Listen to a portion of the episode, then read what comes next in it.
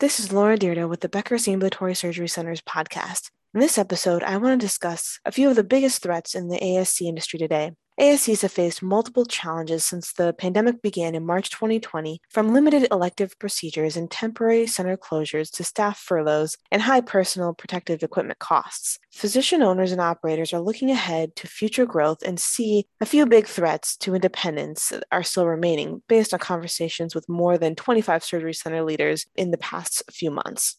Number one, the COVID 19 surges and new variants of COVID 19 are making their way across the United States and threatening ASC operations. The World Health Organization classified a new COVID 19 variant, the Mu, as a variant of concern August 30th, and administrators have taken notice.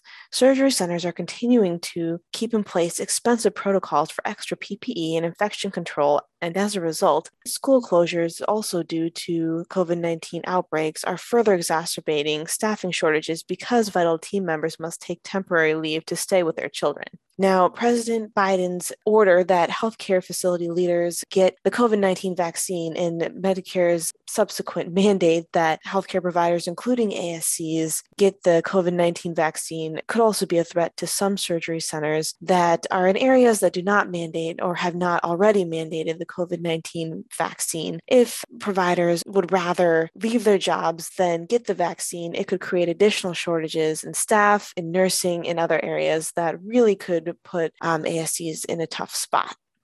Secondly, early retirement for founding physicians leaves a gap in ASC ownership that isn't easily filled by new investors. There are a few early career physicians with the ability to invest in ASCs today, but most are having challenges, especially as medical school costs rise there's also a challenge to replace busy and successful veteran surgeons at the level required um, in order to meet fair market value. ASCs are at risk of losing revenue drivers if long term owners opt to retire early instead of weathering the long term effects of COVID 19 on their practice and businesses. Thirdly, as the value of ASCs increases along with operational costs, more surgery center owners are tempted to sell. Hospitals, private equity firms, and insurers are all hunting for ASC deals and willing to pay top dollar. Consolidation in the healthcare raises prices and often means owners lose autonomy to make decisions about their centers. The shrinking market also makes it tougher for independent centers to compete with large uh, local organizations for patient referrals and payer contracts, despite being high quality, low cost providers. Nearly 70% of physicians reported being employed by hospitals or corporations at the end of 2020, according to a report from Avalere re- released this past June. That includes 1,100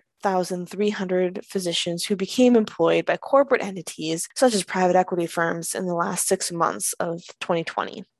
Number four, inconsistent payer policies mean physicians and ASCs have to spend more resources on the revenue cycle process. Surgeons and centers are reporting, firstly, more prior authorization requirements for surgery, secondly, increased denials on previously covered services, and thirdly, procedures such as lumbar spinal fusions covered by some payers but not others. CMS also has ASCs on edge after announcing plans in July to remove 258 procedures from the ASC payable list in 2022. Surgery center owners are now wary of spending the resources to add newly covered procedures if CMS reverses their decision after one year. And finally, number five, ASCs don't have an answer to the staffing shortage plaguing healthcare organizations after nurses and staff exited in large numbers last year. Health systems can offer large bonuses to sign new nurses and administrative staff, while ASCs still rely on consistent weekday only scheduling and a positive culture as the hook to draw in new talent. Surgery centers also do not have the same ability to offer professional growth as larger organizations do, leaving ambitious talent on the table. Thank you for listening to the Becker's ASC podcast. We really appreciate you and glad that you are finding these podcasts helpful and beneficial. If you would like to recommend a guest for the podcast, contact us, excuse me, at podcast at beckershealthcare.com.